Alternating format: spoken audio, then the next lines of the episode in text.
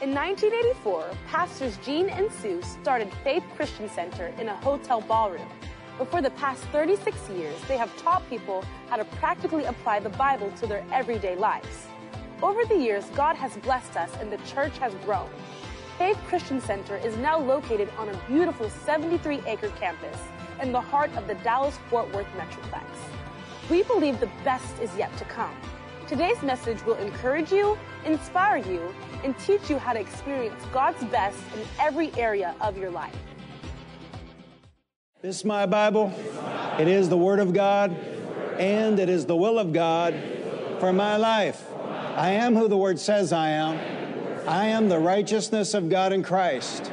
I'm where the Word says I am, seated right now in the heavenly realms, in Christ Jesus, in the place of authority, dominion, and power. I have what the Word says I have. All the blessings of Abraham are mine, and I can do what the Word says I can do. I can do all things through Christ who gives me the strength. Today, my mind is alert, my spirit is receptive, so I'm taught the Word of God. My life is changed for the better, and I will never be the same again. Amen. You may be seated. We are in this series on the truth about money. We've been in this series all year. The Lord led me into this last December. And little did we know what a challenge 2020 would be financially for the United States of America, but it's not been a challenge for us. This church in 37 years has not had a, a fatter, more prosperous, and more blessed year than 2020. Hallelujah. Our two launching texts are Matthew 6:21 where Jesus said where your treasure is there will your heart be also. Matthew 6:33 seek ye first the kingdom of God and his righteousness and all these things shall be added unto you. So the title this morning is the money myth and if you'll get this you'll be on your way. This is fundamental. This is total absolute basic fundamental word of faith stuff. I love it. Jesus said, Luke 6:38, give, and it shall be given unto you. A good measure, pressed down, shaken together, running over, will be poured into your lap. For with the measure you use, it will be measured back to you. Oral Roberts used to say, the hole you give through is the hole you receive through. Jesus is saying that when we give, it will be given back to us. Not only will God give to us, but men whether they know it or not, will be God inspired to be generous with us. They won't even know why they're doing what they're doing. They won't even know why they're giving you the promotion or the raise because it's God at work on your behalf. And then we have a quote from Jesus in the book of Acts that is not in any of the four gospels. Makes it very unusual. Acts 20 verse 35, Jesus said, it is more blessed to give than to receive. Say it out loud. It is more blessed to give than to receive. What Jesus was saying is it's more productive to give than to receive. It's more productive to give than to receive, for what we receive is not multiplied, but only what we give. When we live small, need based lives as Christians, receiving something, Receiving a blessing is a big deal. Such people have so many needs that any small gift thrills them and makes a big difference. For people who live small, need based lives, it is a joy to receive. For these folks, only occasionally do they experience the same joy as by giving as they do when receiving. For most people, their life experience would prove to be the opposite of what Jesus said. To most people, it would seem to be more blessed to receive than to give. But Jesus said, it is more blessed to give than to receive. And what he meant was, it is more productive to give than to receive. Giving was the lifestyle of the Lord Jesus Christ. Yet, this idea runs counter to the thinking of a great many Christians. Why is giving necessary? The farmer who plants a crop must give to the earth. He must sow seed. Otherwise, he will harvest only weeds. The seed he gives to the earth will be multiplied back to him a far greater return than the amount he planted. Why is giving necessary? Only what you give God can God multiply back to you again. This old world out here is filled with takers, not givers. And frankly, too many Christians are takers and not givers. They come to a church like this and hear a sermon here or hear us receive an offering and they go nuts. Why is that? 1 Corinthians 2:14. 1 Corinthians 2:14, but the natural man receiveth not. And I love that translation of 1 Corinthians 2:14 because that is an active rejection of the word of God. The, the natural man receiveth not the things of the Spirit of God, for they are foolishness unto him, neither can he know them because they are spiritually discerned. They go nuts because either they are not saved or they have made no effort to train their recreated human spirit by hearing the Word of God, believing the Word of God, confessing the Word of God, and taking action on the Word of God. In other words, even if they are Christians, even if they are Christians, they are word deniers. They receive it not the things of God found in the Word of God. And as word deniers, they have subscribed to the lie of the devil I call the money myth. And that's the title this morning, The Money Myth. In the Successful Lifestyle Pattern Workbook, I refer to what I call the money myth. Let's look at it. Let's go to Mark chapter 14.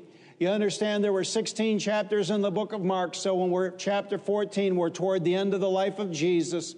Mark 14, 3, while he was in Bethany, reclining at the table in the home of a man named Simon the leper, a woman came with an alabaster jar of very expensive perfume made of pure nard. She broke the jar and poured the perfume on his head.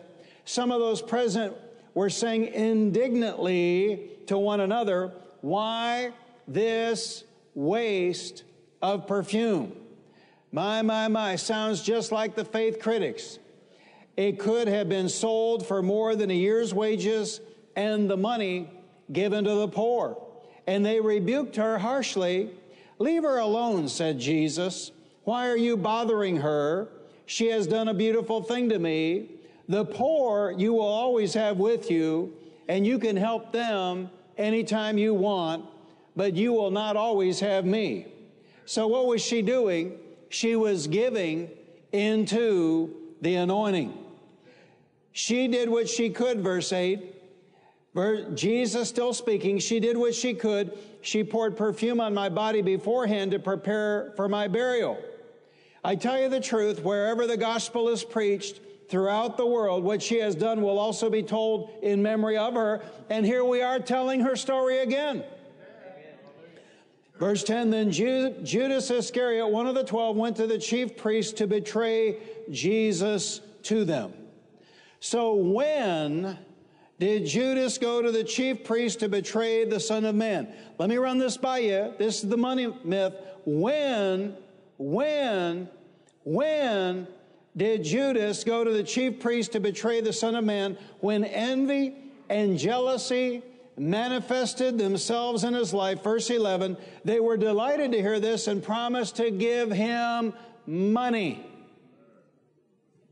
So he watched for an opportunity to hand Jesus over. So what was this really about? It wasn't about the poor, it was about money. The religious leaders promised Judas what? Money. They promised him money. It was about the money. So from this account in Mark chapter 14, we can see the money myth clearly. From verse 3, what kind of perfume was this? Very expensive perfume. From verses 4, 5, and 10, who was indignant and why. Some of those present, but especially Judas, they said it was a waste of money. You have to understand, we ignore criticism, but when it comes from the ranks of our employed, we fire them. Because when you have an employee criticizing you on money, that's a Judas. And I look around nearly every time I'm in the building, I look around and I see people doing things, and I, I say to myself, I did that. I did that. I did that. I, I, I taught children's church. I drove a bus. I brought kids to church. I did summer day camp. I was a song leader. I mean, nearly any activity that I see going on, I look around and I say, I did that. I did that. I did that. But you don't start at the top in any endeavor. You start at the bottom in any endeavor. And it's your talents, your gifts, but more than that, your calling and anointing that causes somebody to rise up through the ranks. Amen.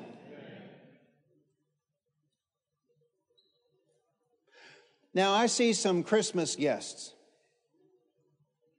So let me, uh, let me just say some things as led by the Holy Spirit. You have to understand, I don't care about money. Amen. I mean, I've had as much as a half million dollars given to me personally. I didn't fall down, suck up, genuflect. You know, I said, thank you very much. Because, see, it's when people live small lives that receiving is a big thing. Let me run this by you. It's when people live small lives that receiving is a big thing. I said, was it last Sunday or sun, two Sundays ago, that when a gift is given, it's not about the recipient, it's about the giver. See, Jesus said it's more blessed to give than to receive. So when the Lord puts it in my heart, you know, we, we gave money to a, a an evangelist couple that had lost a, a child born alive, then died to help with their expenses in that situation because, because the child was born alive, then died. You don't just have funeral expenses, you got hospital expenses. And the Lord led me to do that. The Lord led me to give this nice young couple in Rochester, New York, pioneering a church money to help them pay their building off as led by the Lord. It's not about the recipient, it's about the giver. It's about being led by the Holy Spirit of God. It's about can the Lord count on you to do what the Lord is leading you to do? Amen. Because the Lord can replace the money. The money doesn't matter. Now, that, see, to, to someone living a small life, that is heretical, but this is the money myth. See, if God is alive, and if God is who the Word of God says God is, and if the Word of God is true, why would I worry about money? Why would I worry about a virus? Why would I worry about anything? See, if God is alive and the Word of God is true, all I've got to do is be a doer of the written Word first, and then be a doer of the leading of the Holy Spirit of God second, and then trust Him that He'll, he'll just, He won't just cover me, He won't just replace it, He'll multiply it.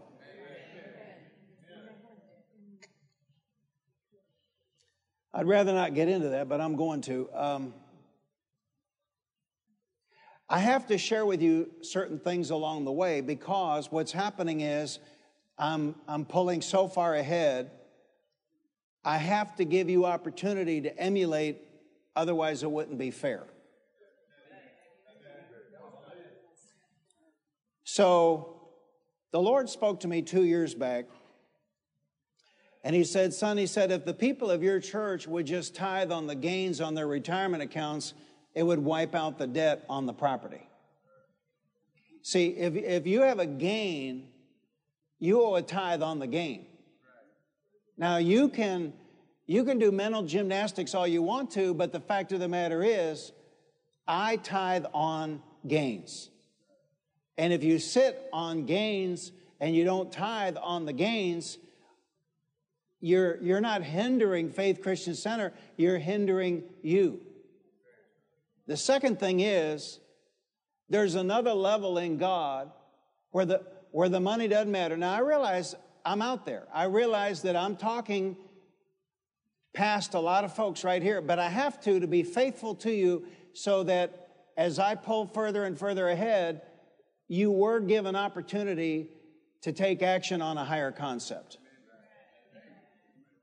And this is it. Now, I, I was looking at photos from 1978. We, I discovered it was kind of a long story, but I, we had some photos missing from my hard drive.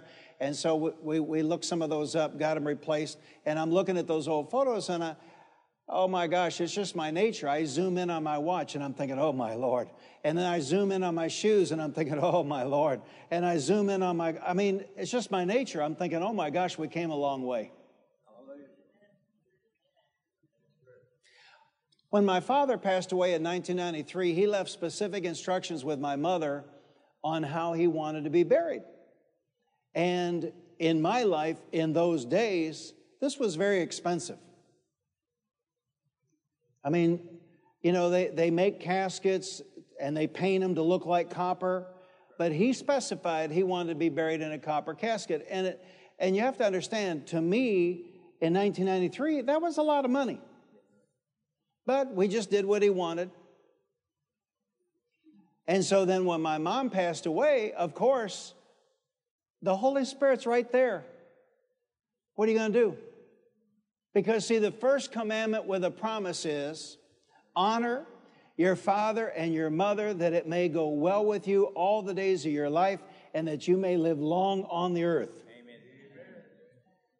Yeah, but COVID, nobody's going to be there.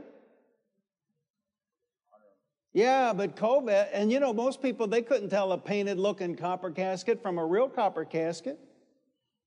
Satan's talking all the time. And a lot of you have not advanced financially mightily and forcefully because you have not forced yourself to separate out the, the sayings of Satan versus the sayings of the Holy Spirit. Let me pause there, give you an example. So we're doing church Wednesday night. She passed away. And so then I find out about this when I get home. And the Holy Spirit said to me, You're, I mean, uh, Satan said to me, You're alone now.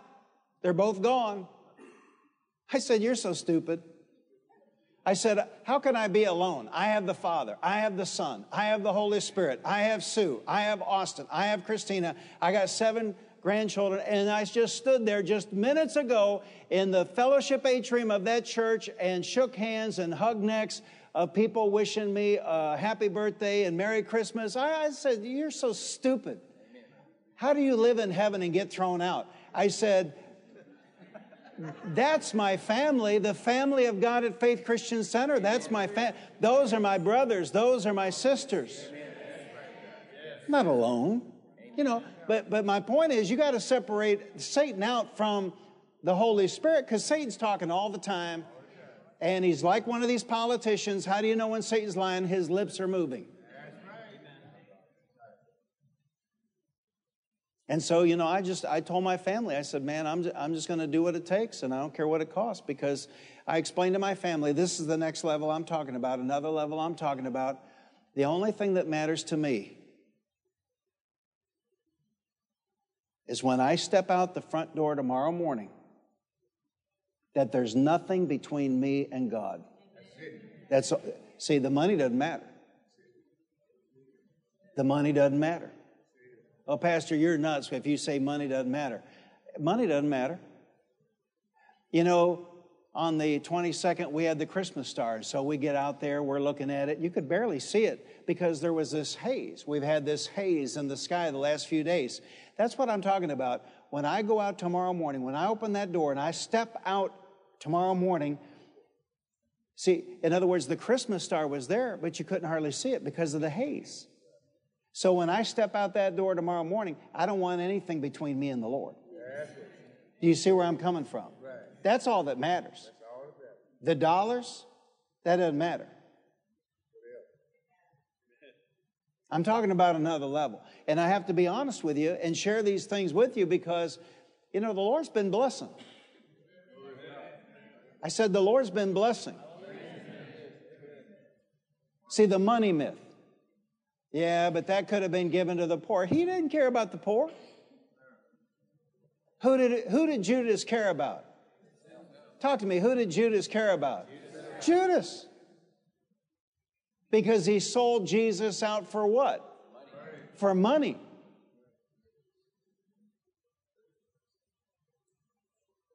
I'd be very careful about opening my mouth and criticizing any evangelical minister and their use on money.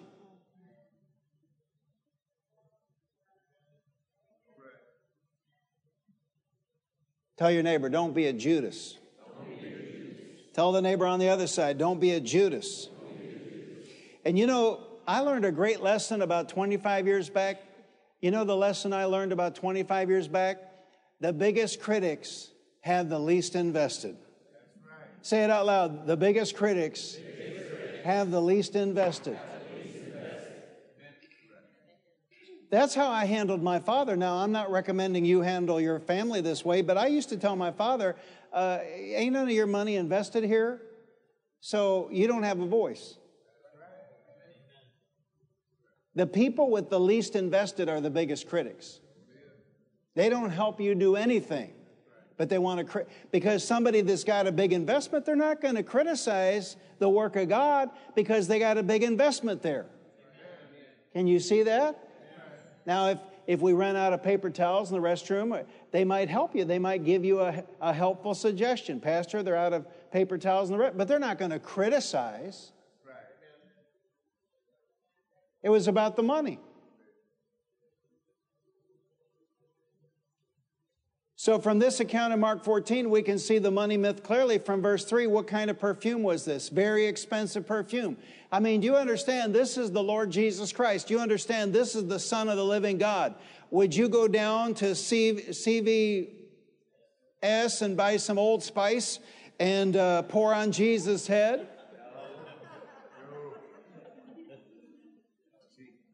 This is the Son of God. This is the Savior of the world. From verses 4, 5, and 10, who was indignant and why? Some of those present, but especially Judas. They said it was a waste of money. Now, rather than this expensive perfume being wasted to anoint Ju- Jesus, Judas argued that it would have been better used had it been given to the poor. But remember what Jesus said in verse 7 the poor you will always have with you, but you will not always have me. And you know, I know, everybody knows, except people in Washington, it doesn't matter how much money you give poor people, 12 months later, they are what? They're poor because if you give people money and their character does not change in 12 months, they're going to be back to where they were. But nobody stops to think about maybe they need to be taught how to not be poor. Not being poor is easy. Tell your neighbor, not being poor is easy. All you got to do is live your life in the right order, and you have a 75% chance of not being poor. You know what that is? Don't have babies until marriage. Finish your, finish your high school degree. Get married, then have babies. All you got to do is follow those steps, and you have a 75% chance of not being poor. But when did you ever hear a politician talk about this? Because the idea out here is, well, people ought to just be able to do whatever they want to do and have equal results. Well, that is stupidity. Somebody who saves money obviously is going to have more money than somebody who doesn't save money. Somebody who doesn't drink a Colt 45 every night after work and doesn't smoke a, a carton of cigarettes a week obviously is going to have less money than somebody who doesn't drink and doesn't smoke. Somebody who doesn't use drugs is obviously going to have more money over the course of their lifetime than somebody who uses drugs. This is just common sense.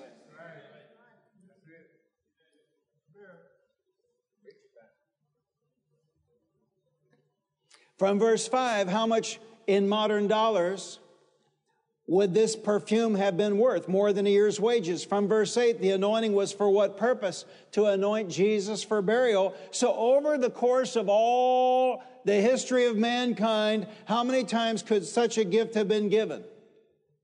Talk to me over the course of all the history of mankind, how many times could this gift have been given? Once.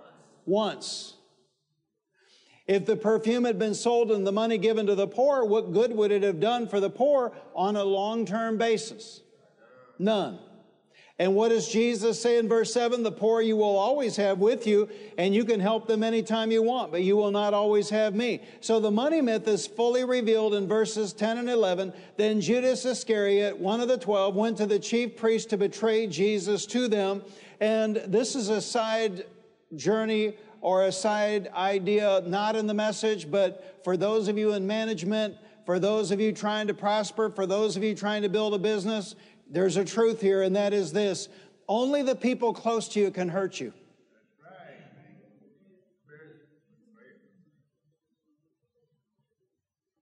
That's why we don't have bodyguards. That's why we don't have chauffeurs.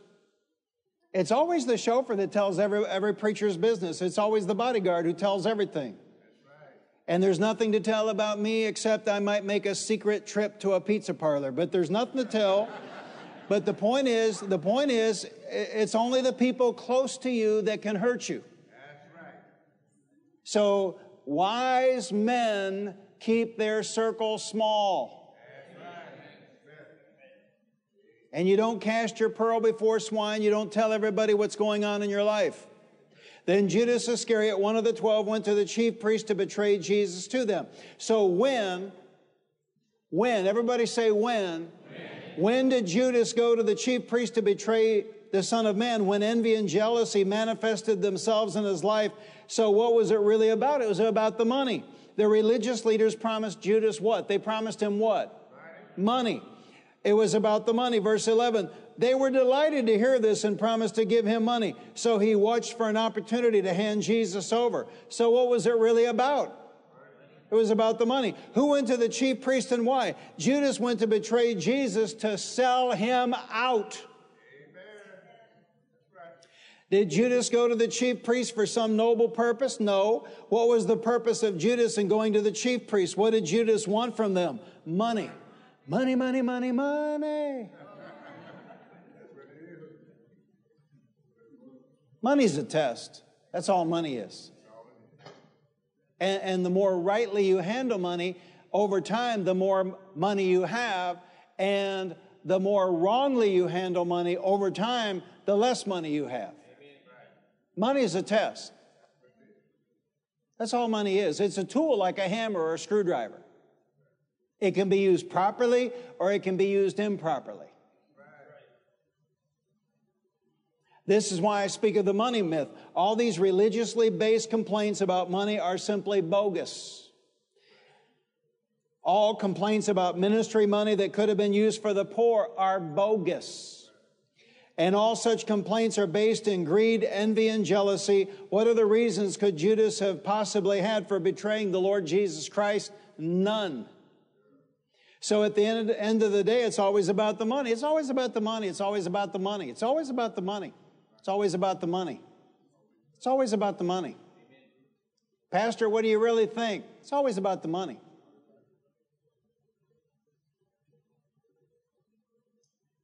And the Lord, see, the, the less,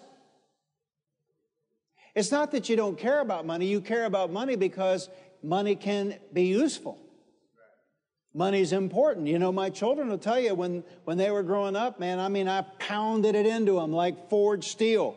We give money and we spend money, but we do not waste money. And to this day, we're doing the same stuff. You wonder, you know, you wonder what's Pastor Gene doing on any given day? What's Pastor Gene doing? I'll tell you exactly what I'm doing. I'm going all around the house where Sue Lingerfelt's been and turned all the lights on, and I'm going all around the house and I'm turning them off. Am I telling the truth, sister? Because you know, we spend money and we give money, but we do not waste money. Amen. This building's smart.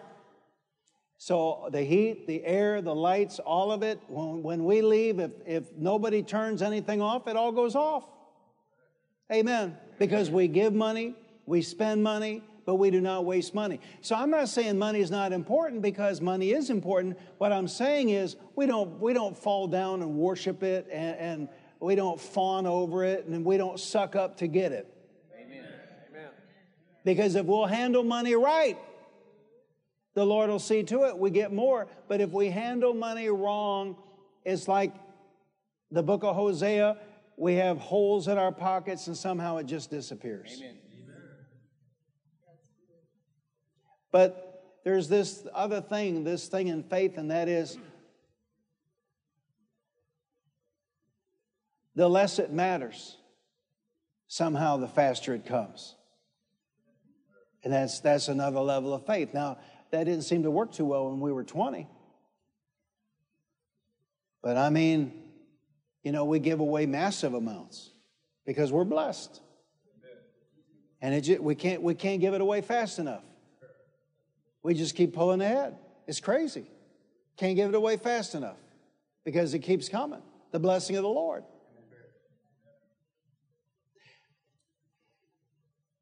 And because I'm praying, you understand, because I'm praying, I'm believing God. And because uh, these billionaires aren't sending us any money whatsoever, God's got to bless you to answer my prayers. You're in the best place you could possibly be because I'm praying and I'm believing God. And so, because these billionaires aren't, I mean, you know, Hollywood people aren't sending us any money whatsoever, so God's got to bless you to answer me. Amen. But one of the secrets of pulling ahead faster further is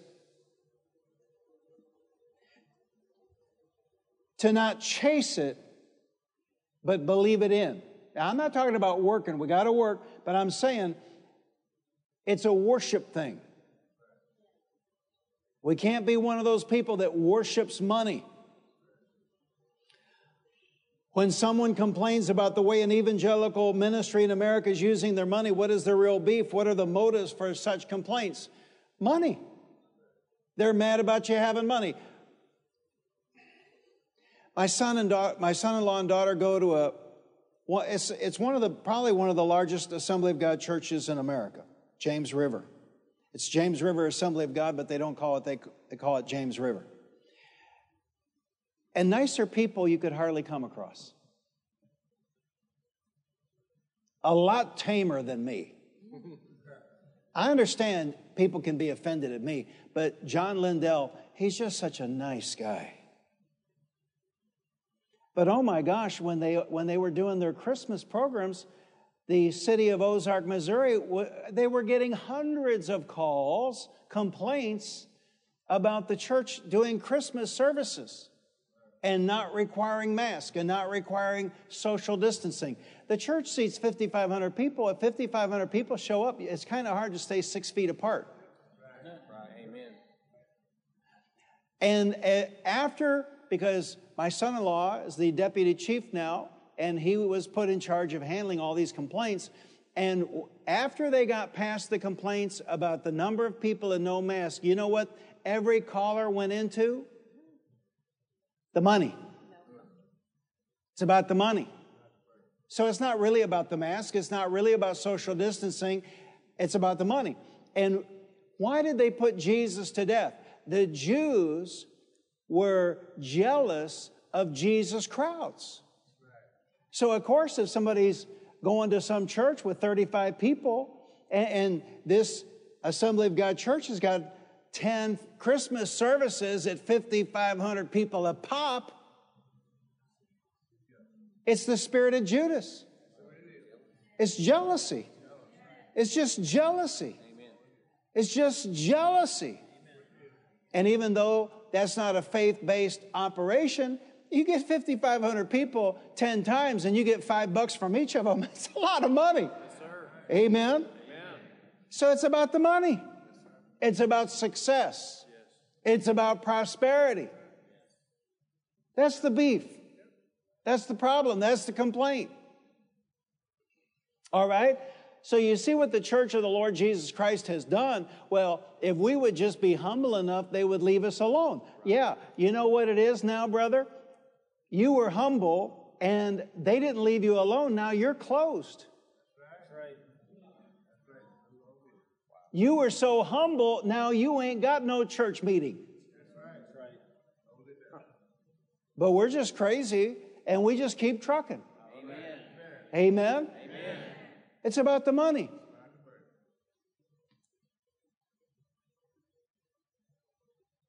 My mom and dad showed up for Christmas one time, and the first brand new car we ever bought was a 1991 BMW 325 convertible. Uh, a kid ran into Sue on the Fielder Road Bridge, rear ended her at 50 miles an hour, and wiped that car out. So we bought our first brand new car. We were 35 years old. And you know, I drive my old car, then I drive Sue's brand new car, and I thought, well, man, that, that, that can't, that, that's just not going to hold up. And so I went out and got me a brand new one. Uh, my dad and mom came for Christmas and they said, Do you really need two of those? Well, if they weren't dead already, if they came to my house this afternoon, they would, they would fall out dead. Because they'd say, Well, do you really need seven of those?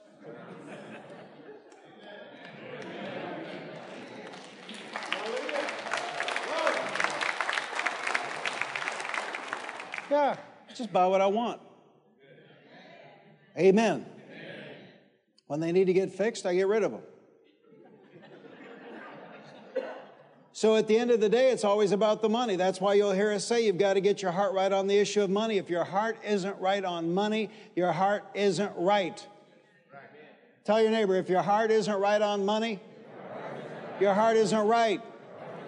Tell the neighbor on the other side, if your heart isn't right about money, your heart isn't right. Now, if you think I've rocked your world, we haven't even gotten started rocking your world. Let's go to John's Gospel and look at it in John's Gospel, chapter 12, verse 4. John 12, 4. But one of his disciples, Judas Iscariot, who was later to betray him, objected. Why wasn't this perfume sold and the money given to the poor? It was worth a year's wages. He did not say this because he cared about the poor, but because he was a thief. As keeper of the money bag, he used to help himself to what was put into it. He did not say this because he cared about the poor, but because he was a thief as keeper of the money bag.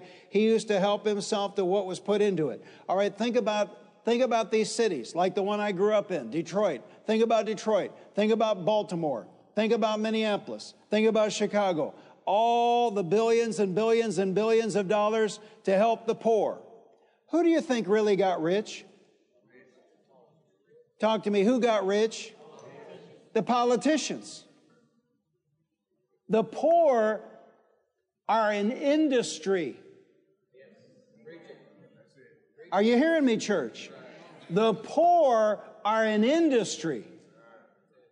We do more for the poor when we get somebody saved and teach them the Word of God than all the welfare money in the world. And you know what the best cure for poverty is? Talk to me. What is the best cure for poverty? A job, not a handout. So, what was Judas? He was a thief. Say it out loud. Another term for faith critic is hypocrite. In light of verse 6, why did Judas protest this waste? Waste. He was a thief. So, what did Judas really care about? The poor, or was that bogus? That was bogus. He didn't care about the poor. He was just a, a, a thief. He was what? He was a thief. Money was his thing. John 12, 7, leave her alone, Jesus replied. It was intended that she should, now look at the word in the, in the Gospel of John. It was intended that she should save this perfume for the day of my burial. You will always have the poor among you, but you will not always have me. So did Jesus say in verse 7 this perfume was wasted or saved? Do you get it? Judas said it was wasted. Jesus said it was saved. It's not what you keep that is saved. Ah, it's not what you keep that is saved. It's what you give into the gospel that is saved. So did Jesus say this perfume was wasted or saved? It was saved. In the giving, it was saved. So don't roll over for people just because they t- criticize your tithing. Don't roll over for people just because they criticize your car. Don't roll over for people just because they criticize your house. Don't roll over for people just because they criticize your husband or your wife. Don't roll over for people just because they criticize your children. And for heaven's sake, don't roll over for people just because they criticize your pastor. You know, I, I aspire to be as wealthy as the rabbis.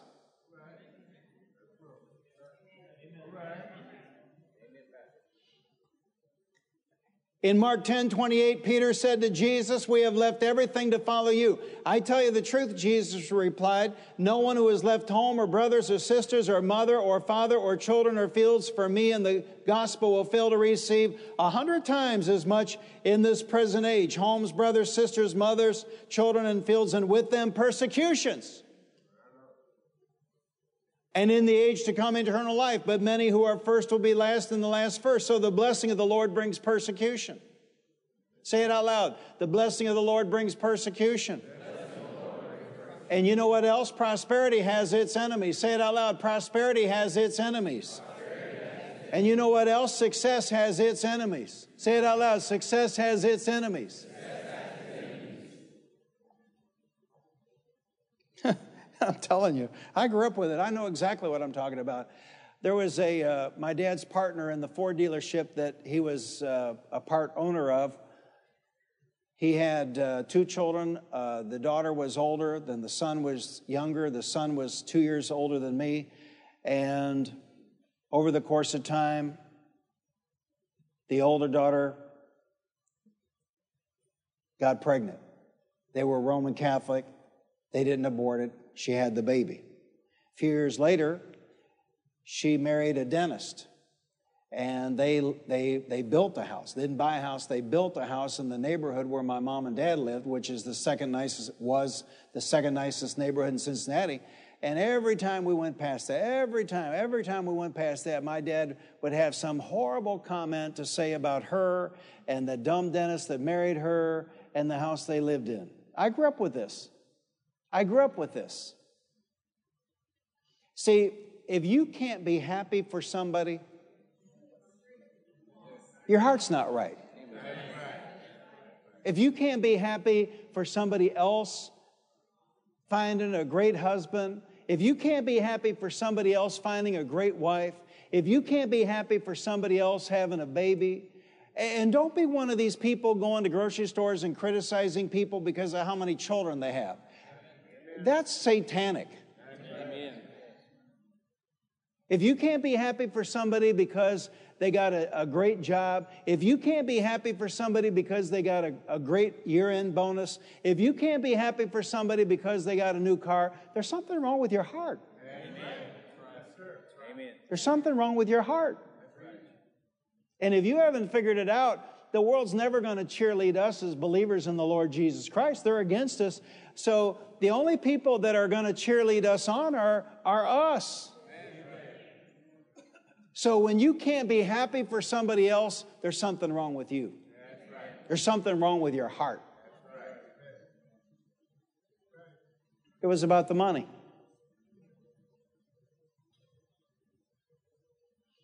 And he sold out the Son of God for 30 pieces of silver. Now, I don't know how big a piece of silver was in those days, but let's say it was an ounce. The last time I looked, I think silver was worth about 15 bucks. So, what is that? For $450, he sold out the Son of God. Then he felt so bad about it, he found a tree and he stretched up the rope and he took a knife and he cut his bowels open and he hung himself. And he's been in hell for 2,000 years, and he hasn't even gotten started.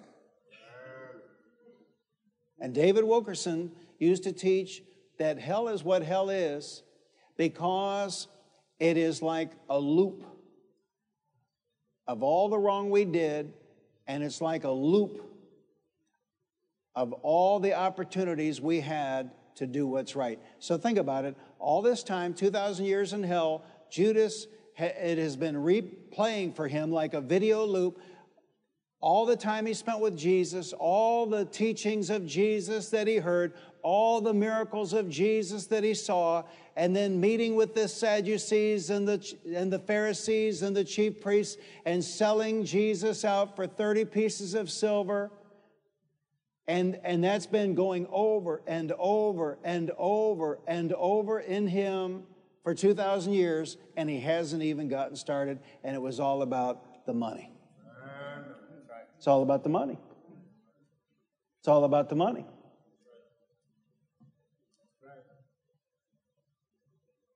And the thing that really upsets people, you could be a visitor here this morning and you're really upset because of this message. You know what really upsets people? When they find out their God is my servant. Their God is my servant. I mean, to me, it's like something I walk on because it, it, it, here just in a little bit, I will be walking on it. I'll be walking on streets of gold. It's nothing to be worshiped. It's a tool, like a hammer or a saw. It's an instrument, but it's nothing to be worshiped. And everything that's wrong with America, it's about the money. Why did they lock down? It's about the money. Destroy the little guy, destroy the little business, make Amazon richer.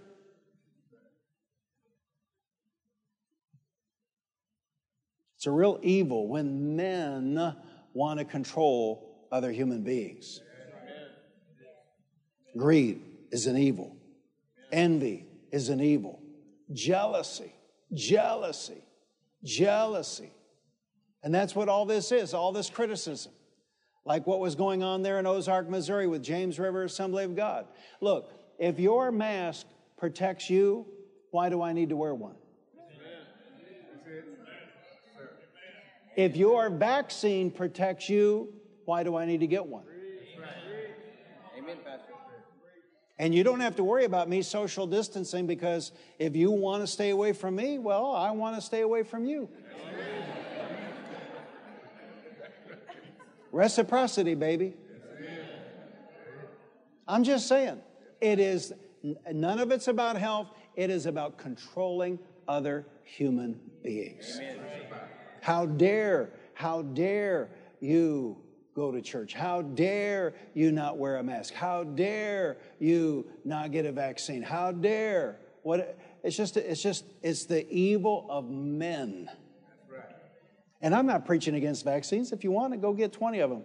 Uh, but you know, I've got immunity from it. And because I'm a child of 1955, I know that if I've had it and beat it, I don't need a vaccine.